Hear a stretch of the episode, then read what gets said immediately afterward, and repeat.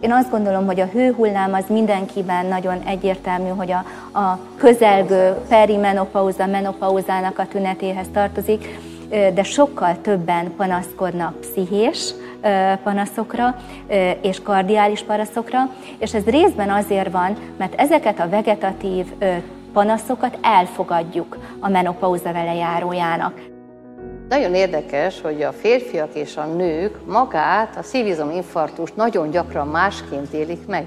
Ezért van ennek nagy jelentősége, ami most szóba került, hogy elfedheti a menopauzával való gondolatsor, esetleg az, hogy ez most valami más lenne. Tehát, hogy kell mondjuk kardiológushoz is menni, nem csak nőgyógyászhoz kell menni. Sziasztok! Jaksigy Kata vagyok, a Felelősen Magadért Egyesület elnöke, ez pedig a FEME Nőkről Nőknek Tabuk Nélkül podcast csatornánk, ahol igyekszünk minden a női élethez tartozó témát körbejárni. Tartsatok velünk! Ismert tény, hogy 50 éves kor előtt a férfiaknál sokkal gyakoribbak a koszorúérbetegségek és a szívizom infarktus előfordulása, mint a nőknél. Azonban ezen a téren a nőknek a férfiakkal szembeni előnye megszűnik a menopauza után. A kor előrehaladtával a koronária betegségek előfordulása közel azonossá válik a két nemnél, sőt 60 éves kor után a nők esetében ez gyakoribbá válik, ennek legfőbb okaként az ösztrogén védő hatásának megszűnését emelik ki. Ez lesz a mai témánk. Dr. Katona Renáta, szülésznőgyógyász, a FEME tagja, már mindannyian szerintem nagyon jól ismerik, és dr. Masszi Gabriela, kardiológus főorvos, a Magyar Menopauza Társaság főtitkára jött el még hozzánk erre a beszélgetésre. Szeretettel köszöntelek titeket. Valóban ilyen jelentős szerepe van a nőknél az ösztrogén hiánynak, meg hát akkor az ösztrogén meglétnek a szív- és érrendszeri betegségek kialakulása sával kapcsolatban? Én is szeretettel köszöntök mindenkit, és köszönöm a kérdést. Nagyon nagy jelentősége van. Ugye sokáig vizsgálták, hogy melyek azok a tényezők, amelyek védik a nőket a szív- és érrendszeri megbetegedésekkel szemben, mert a valóság az az, hogy egy tíz éves különbség van abban, ahogy a nők behozzák a férfiakat. Most ez a tíz éves különbség pont a perimenopauza és a menopauza ideje, tehát az az idő, amikor a nőknek az ösztrogén termelése leáll. Ez egy fokozatos folyamat, lehet gyors és lassú is, de a lényeg az, hogy elveszti a szervezet az ösztrogén, és ezzel a hatásait. Na most tudjuk azt, hogy az ösztrogén az egy csodálatos hormon, és rendkívül sok hatása van. Van egy könyv, amely leírja, hogy 300 hatását ismerjük az ösztrogénnek. Ugye ez már azért elég soknak tűnik.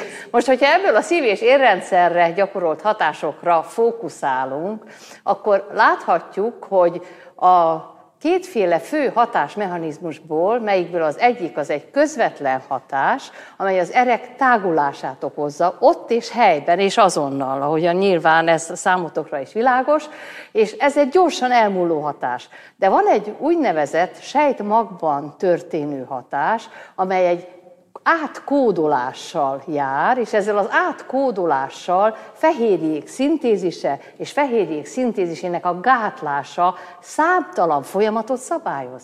Na ebből lehet az, hogy olyan kiterjedt a hatásrendszer, meg abból is lehet, hogy ösztrogén receptorok mindenütt vannak a szervezetben, és a szív- és érrendszerben is mindenütt vannak. Így aztán, amikor az a védő hatás, ami abból adódik, hogy a az ereknek a belső felületén lévő egy sejt sor, az úgynevezett endotélium védő szerepe megroskad, tehát gyengül, emiatt, hogy ösztrogénhiány van. Ettől az erekben a gyulladásmentesség, a rugalmasság, maga a trombus képződés lehetősége sajnos megnő. És persze azért is van, hogy a nők nagyobb százalékban szenvednek el szív- és érrendszeri megbetegedést 60 éves kor után, mert akárhogy is van, mégis tovább élünk, mint a férfiak. Ez az igazság, ezt tudni kell. Tehát a 80 éves korosztályban már több a nő, mint a férfi.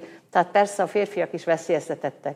De most visszatérve az ösztrogénre, hogy ez a csodálatos hormon, ez a sok védőhatása megszűnik, úgy az a sok kellemetlen tapasztalat, amit a nő megérez, Egyébként érdekes dolog, ugye szokták mondani, hogy a menopauzás nő az egy borzalmas nővé tud válni, Lehet, hogy így van, lehet, hogy nincs így. Ez a 45-től 55 Itt ez a éves... három nő nem tudja ezt. Hát, ha körbenézek, kettő biztos nem. Szóval 45-től 55 éves korig tartható ez az időszak, amikor a menopauza megjelenik. Egyébként, hogy mit jelent a menopauza maga, az, azt úgy lehetne megfogalmazni, hogy az az egy év, amikor az utolsó vérzéstől újabb vérzés már nem következik be. És ezzel párhuzamosan... Ekko, igen, ezzel párhuzamosan indul ez az egész leépülés, és nő a kockázat, vagy már előtte elindul alattomosan, úgy, hogy nem is tudja a nő, és mire esetleg tehetne már. Hát egész már... biztosan úgy van, hogy ahogy kibújunk, erre a szép világra, attól a pillanattól kezdve romlunk sajnos. Ez mindenkivel így van, nővel, férfivel egyaránt. Tehát egy ideig sem épülünk? De egy kicsit épülünk, de vannak érdekes adatok, amik kiderítették bizonyos szomorú eseményekből, hogyha gyerekek kerülnek autopsziára, akkor látható, hogy 5-6 éves kortól már megjelennek az ateroszklerotikus plakkok. Tehát ez egy nagyon érdekes dolog. A koreai háborúból kiderült, hogy 20-22 éves férfiak tele vannak ateroszklerotikus plakkokkal. Egyébként az is egy érdekes dolog, hogy nem igazán a plak mennyiség az, amiért az infarktus bekövetkezik, hanem az, hogy ez a plak milyen szerkezetű. Ez, van egy szó, úgy nézik, hogy vulnerabilitás, vagy sérülékenység. Az úgynevezett sérülékeny plakkok tudnak a felszínükön megrepedni, elzárni egy eret, és mögöttesen elhalt területet kialakítani. Tehát, de visszatérve a menopauzára, szóval a menopauzában az egész biztos, hogy a nőkben olyan metabolikus átalakulások jönnek, amik kedvezőtlenek, és ettől, és ez az ösztrogén hiány következménye, ettől csoportosulnak az úgynevezett rizikó tényezők. Sajnos óhatatlan, hogy egy menopauzába kerülő nő évenként egy-egy kilót fölszed magára, ha nem küzd nagyon ellene. Tehát küzdeni kell, ez biztos. A vérzsírháztartás eltoródik az úgynevezett aterogén profil irányába, ami megint arra utal, hogy az érel messzesedés irányába. A bizonyos jó és rossz koleszterin aránya megváltozik, és ettől az a már említett egy sejtsor, az endotélium, a bélelő sejtsor magán az ér falban, tehát az eren belül, ami elválasztaná a vért a szervezettől, az nem csak elválasztó, hanem egy nagyon komoly funkciójú, egy védő funkciójú, és azokban a dolgokban, amiről az előbb említettünk, gyulladásmentessé tesz, rugalmasságát tartja, és magát az ateroszklerózis kialakulását feltartóztatja. De ha a rossz koleszterin, az úgynevezett LDL koleszterin, nagyon felszaporodik, akkor az befúrja magát az endotélium alá, ott ilyen hatalmas, habos sejtek képződnek, ezek le vannak írva a kórélettani folyamatból, és megkezdődik ez az úgynevezett messzesedés. Mind messzesedünk, én már biztos nagyon messzes vagyok, de ahogy mondtam, ez egy, ez egy vele járója az életnek. Az a lényeg, hogy ezt gyulladásmentesen és sérülésmentesen kell tartanunk. Na most ezért kell a magas vérnyomásbetegséget kezelni, ha kialakul, mert tudjuk jól, hogy a magas vérnyomás az a csendes gyilkosként számon tartott. Nem okoz panaszt. Nagyon tévedés, azt hiszik az emberek, hogy akinek magas vérnyomása van, annak fáj a feje, szédül, ez van, az van. Hogyha az orvos visszaemlékszik arra, hogy hányszor méri meg a betege vérnyomását, és látja, hogy egy 170 per 110 beteg semmit nem érez, észre sem veszi. Ezért nevezük. De ugyanakkor ugyanúgy az a bizonyos endotélium elkezd károsodni. És ahogy megyünk előre, ugye az érrendszerünk az olyan, hogy van egy nagy ér, aztán van szétoszlik kisebbre, még kisebbre, még kisebbre, még kisebbre. Ha elképzeljük azt, hogy milyen a szív, ugye azt tudjuk már, hogy vannak a fő koszorú erek. A fő koszorú erek, mit gondolunk, hány százalékát adják ki a szív keringésének? Öt. 5 százalékát. Tehát marad 95 százalék, ami egyre apróbb, apróbb, apróbb erekből szól. És ez a nagyon érdekes, hogy a nőknek a szívérendszeri megbetegedésében a szív infarktusok, azok nem mindig nagyér elzáródások, sőt gyakran nem nagyér elzáródások, hanem ezeknek a mikroereknek a eltömölése, vagy maga az ér spazmus készsége, vagy egy nagyon érdekes dolog van. A nők hajlanak arra, hogy a nagyon nagy érzelmi felindulás után egy bizonyos úgynevezett infartus szindróma, még neve is van, takos-csúbó szindróma alakul ki, aminek azért ilyen furcsa a neve, mert egy japán elnevezés egy polipfogó edéről nevezték el. Úgy néz ki a szív, mint egy ilyen polipfogó edény, és ennek nem ér eredete van, hanem érzelmi, indulati eredete van. Szóval a nők azok másként csinálják. Meg lehet azt határozni, hogy egyébként az ösztrogén hiány, mert ugye tudjuk a kockázati tényezőket, akár a dohányzás, a magas vérnyomás, a túlsúly és számtalan kockázati tényezője van még akár a szív- és érrendszeri betegségeknek és a szívinfarktus kialakulásnak, hogy ebben mondjuk az ösztrogén hiány az milyen domináns vagy, vagy kevésbé domináns mondjuk, mint a, mint a dohányzás? Én csak ott szeretnék csatlakozni főorvosnőhöz, hogy nem mindegy, hogy ez a menopauza mikor következik be. Átlagosan ugye 51-52 éves korban történik, hogy elmarad a vérzés. Ugye, és az ezt követő egy évvel, mikor már vérzésmentesség van, lehet kimondani, hogy a nő posztmenopauzában van. Az, hogyha valakinek például korai menopauzája van, tehát ez idő előtt jelentkezik, akár a 40. életév előtt, akkor ez a folyamat, amit főorvosnő elmondott, sokkal korábban indul be. És mind a kiseregben, mind a csontban, és mindenhol, ahol ösztrogén receptor van, elindulnak ezek a korai öregedési folyamatok. És azon tudunk segíteni korai hormonpótlással, most a korai menopauzáról beszélek, hogy ezeket a folyamatokat lassítsuk le. Ugye adott petesejt rezervvel születünk, ami az életünk során folyamatosan csökken. Csökken a száma, és romlik a minősége. Tehát nem tudjuk visszaadni az ösztrogénpótlással a termékenységet, természetesen a termékeny életszakasz az megszűnik. Viszont ezekre a kardialis, oszteoporózis, esetleg a kolonkarcinoma csökkentésére meg egyértelműen tudunk az ösztrogénpótlással egyfajta védelmi szerepet betölteni. Úgy mondtad, hogy korai menopauza idején, de jól gondolom, hogy e, most csak hangsúlyoztad, hogy azt minél előbb jó lenne azért lassítani azt a folyamatot, de hogy ez az ösztrogén pótlás akár, ez nem csak a korai menopauza esetén nem kizárólagossággal, de arra evidenciák vannak a klinikai vizsgálatokban, hogy a korai menopauzát azt egyértelműen hormonpótolni érdemes, hogy a várható előnye meghaladja azokat a rizikókat, amikről azért szintén beszélnünk kell a hormonpótlás esetében. Tehát, ahogy mondtam, a, ezek a vérnyomás kiugrások ellen például perimenopauzában, amikor még nem egy egyértelmű ösztrogén hiány van, hanem nagyon nagyokat változnak a hormonszintek, akár amit a főorvosnő elmondott, hogy ilyen érzelmi alapja is lehet, például egy rossz hír, vagy egy stressz, az ugye a nőnél elindít egy kipirulást, egy hőhullámot, egy vérnyomás kiugrást, egy heves szívdobogás érzést, tehát mind pszichés, mind pedig kardiális tüneteket. Ezekre egyértelműen lehet egy hormonpotló kezeléssel hatni.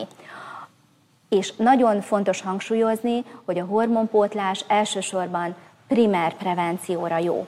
Tehát akkor adjunk hormonpótlást, amikor még nem következtek be ezek a, az kísérkárosodások, akkor egyértelműen lehet ezt a folyamatot lassítani. Tehát ennek a, az időpontját és a hosszát érdemes jól megválasztani.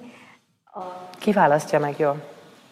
Ez orvosi feladat. Nőgyógyászhoz forduljon a panaszaival, vagy kardiológushoz. Ez egy igaz inter, interdisziplináris Igen, helyzet. Tehát tényleg jó, hogy itt együtt uh-huh. vagyunk és együtt beszélgetünk.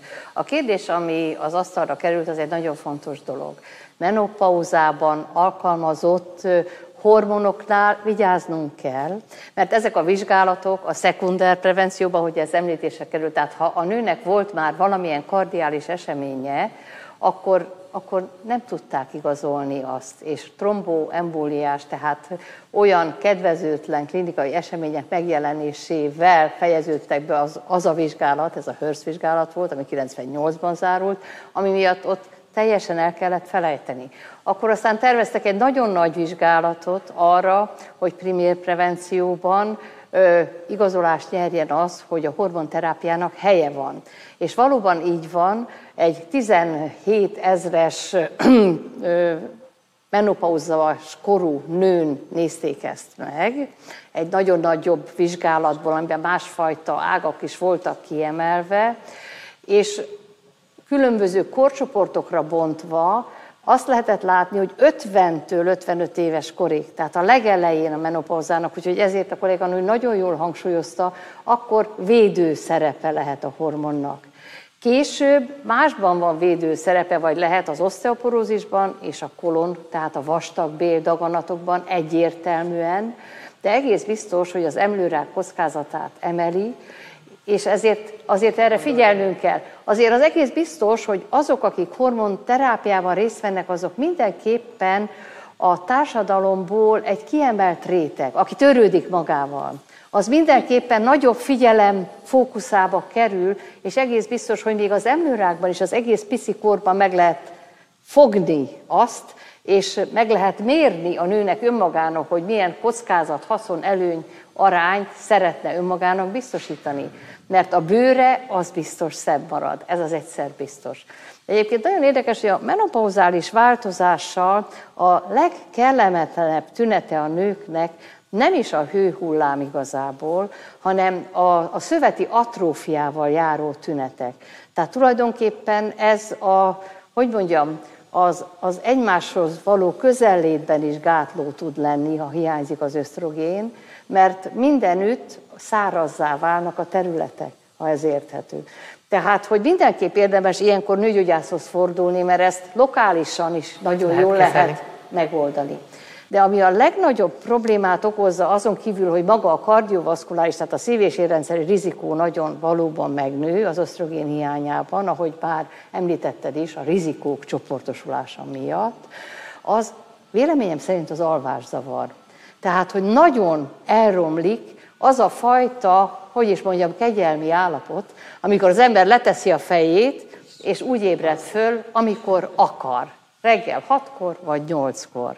Általában három órás átalvás van, és utána megébred. És onnétől vagy így, vagy úgy próbálja segíteni magát. Úgyhogy nagyon színes tünetrendszere lehet, azt gondolom, az ösztrogén hiánynak.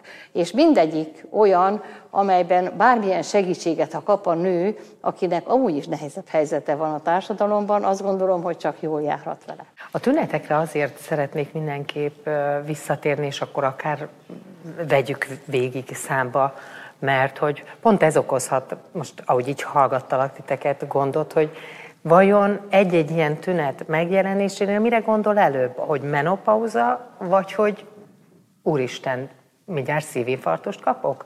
Hát a kardiális tünetek esetén nem a menopauzára gondol elsősorban. Sok beteg, mikor már menopauzás tüneteivel nőgyógyászhoz kerül, már megjárta a kardiológiát, a neurológiát, a szédülése alvászavara miatt, a pszichiátriát, a stressztűrészavara miatt, tehát már nagyon sok társszakma látta őt. Viszont a, a vulvovaginális és urogenitális tüneteivel, tehát ezzel a, a hám sorvadással, ezzel az atrófiával elsősorban a nőgyógyászt keresi fel. Tehát azzal a tünetével, hogy gyakori visszatérő hüvei infekciója van, húgyúti fertőzésekre való hajlama nagy mértékben megnőtt, együttlét kapcsán különböző panaszok jelentkeznek. Ezzel elsősorban a nőgyógyászt keresi meg és én azt gondolom, hogy a hőhullám az mindenkiben nagyon egyértelmű, hogy a, a közelgő perimenopauza, menopauzának a tünetéhez tartozik, de sokkal többen panaszkodnak pszichés panaszokra és kardiális panaszokra, és ez részben azért van, mert ezeket a vegetatív panaszokat elfogadjuk a menopauza vele járójának. Tehát az, hogy éjszakai izzadás, hőhullám, stressz helyzetben kipirulás jelentkezik, ez, ez teljesen egyértelmű a társadalomban, mint tünettan, viszont egy nagyon heves szívdobogás érzés, vagy egy akár 200 higany milliméterig emelkedő vérnyomás, az halálfélelemmel tölti el. Tehát más az értékelése egy-egy tünetnek. Hagyj jegyezzem itt meg, hogy nagyon érdekes, hogy a férfiak és a nők magát, a szívizominfarktust nagyon gyakran másként élik meg. Ezért van ennek nagy jelentősége, ami most szóba került, hogy elfedheti a menopauzával való gondolatsor, esetleg az, hogy ez most valami más lenne. Tehát, hogy kell mondjuk kardiológushoz is menni, nem csak nőgyógyászhoz kell menni. Mert valóban így van, hogy tehát ami, ami, ami a csapból is folyik, és tudjuk, hogy egy hatalmas nagy heves, melkasi nyomás, halálfélelem, verítékezés, ez, ez a szívinfarktusnak a lége artista tünete, tehát az, amit mindenki tud. A nőknél gyakran nem így van. Gyakran csak fáradtságérzet, letargia, epigasszés, hasi fájdalom, esetleg hányinger, émeigés, szívdobogás érzet gyakrabban. Tehát leírja az irodalom, hogy a női szívizom infarktus megjelenése tünettanilag, bár van neki is melkasi fájdalma, vagy lehet, meg lehet ugyanaz is, de mégis, hogyha ezt megmérték és számszerűsítették, az derült ki, hogy a nők ebben is másak. És ezért itt tényleg jelentősége van annak, hogyha a nőnek a menopauzás tüneteiben gyakori az, hogy például egyszer csak fulladás érzet jelentkezik, mert ez is lehet, hogy diszponésát, tehát hogy kevés a levegő, úgy érzi, anélkül, hogy lenne mögötte betegség, de nagyon gyakran az, az iszkémiás, tehát az oxigénhiányos szívbetegségnek nőknél ez az egyetlen tünete, hogy terhelése, nehéz légzése van. Tehát mindenképpen én azt gondolom, hogy ha egy nő 50 éves kora fölött szívdobogás érzéssel, nehéz légzéssel találja magát szemben, ne nyugodjon abba bele, hogy ez a menopauza. El kell menni kardiológushoz is. Most számos beteg képe megjelent előttem, aki akut miokardiális infarktus esetén azt gondolta, hogy csak egy pánikrohama van. Ugye pszichésen nagyon megterhelő tud lenni a menopauza, és ha valaki esetleg előtte is egy kicsit disztímiás volt, és hangulatilag labilisabb, akkor ezek a melkasi, szorító fájdalom, ezek az érzések, ezek nagyon sokszor egy pánikrohamnak a tünetei. A másik beteg csoport, aki szédülés, rosszul lét, kardiális és idegrendszeri együttes panaszokkal, és annak meg a hátterében gyakran van egy enyhe ö, agyi iszkémiás ö, történés. Lehet. Amit, amit szintén sokszor csak így a, a menopauza bűvkörébe sorol a páciens, és nem fordul ö, orvoshoz vele. Sokkal inkább csak egy akut, uh-huh. életet veszélyeztető helyzetben ö, fordul orvoshoz, amennyiben a panasza múlik tünetileg, akkor nagyon sokszor ez, ez háttérbe szorul. Pedig lehet, hogyha ezekkel a tünetekkel, még ha csak kezdődő tünetek, fordulna már orvoshoz, és elkezdődne valamiféle akár hormonpótlás, akkor, akkor meg, megelőzhető lenne, gondolom. Mindenképpen az összes, az összes rizikófaktorral törődni kell. Tehát ha, e, ez úgy kezdődik, hogy meg kell mérni. Tehát meg kell mérni a vérnyomást, meg kell mérni a vércukrot, meg kell mérni a vérzsírokat, és ezeket mind kezelni kell egyesével. Valóban az az igazság, hogy ezek az eddig ismert rizikófaktorok mellett az ülő életmód és a stressz és a dohányzás, ezek majdnem olyan súlyjal esnek a latba a nő életében is, meg egyáltalán az ember életébe, és teszik tönkre az érrendszerét. Csak egy érdekes példát mondok, hogy a normális vérkoleszterin szint az mindig megy lefelé itt, mondjuk mindig. Hát ez persze nincs sehova se leírva, de ez abból derül ki az orvos számára, hogy a nagy vizsgálatok, aminek alapján ma döntést hozhat egy orvos, hogy mit ad a betegének, azok igazolták, hogy ha ilyen alacsony, akkor jobban jár a beteg. Ha még alacsonyabb, akkor még jobban jár, és ezt szív- és érrendszeri eseményekben, halálozásban lehet lemérni. Ezt nevezik a kemény végpontú vizsgálatoknak. Tehát nagyon fontos, hogy ezekre mind odafigyeljünk. És ezzel, ha karban tartjuk, akkor akár megelőzhető is lehet bármi. Tehát azok az emberek, ez egy rendkívül modern és divatos, az úgynevezett tudatos életvitel amivel mostanában, hála Istennek, egyre többet foglalkozunk médiákban. Ezért van a mi egyesületünk is, hogy pont ezt a tudatosságot Nagyon gratulálok, fontos. növeljük. Úgyhogy fontos. köszönöm szépen ezt a beszélgetést, abban bízom, hogy ezekkel a, a tünetek felsorolásával is egy kicsit segítünk abban, hogy gondolja, ne csak arra gondoljanak és legyintsenek, hogy hát ez van, ennyi idős vagyok, kezdődik a menopauza, hanem inkább menjenek kivizsgáltatni, mert, mert egy, akár egy szívinfarktus megelőzhető ezzel. Köszönöm szépen a beszélgetést nektek. Mi köszönjük. köszönjük. Köszönjük, hogy velünk tartottatok. Ha van olyan téma, amiről szívesen hallgatnátok szakértői beszélgetést, írjátok meg nekünk a feme.feme.hu e-mail címünkre. De megtalálhattok bennünket a Facebookon is Felelősen Magadért néven. Ha tetszett a mai adásunk, osszátok meg ismerőseitekkel, és kövessétek podcast csatornánkat.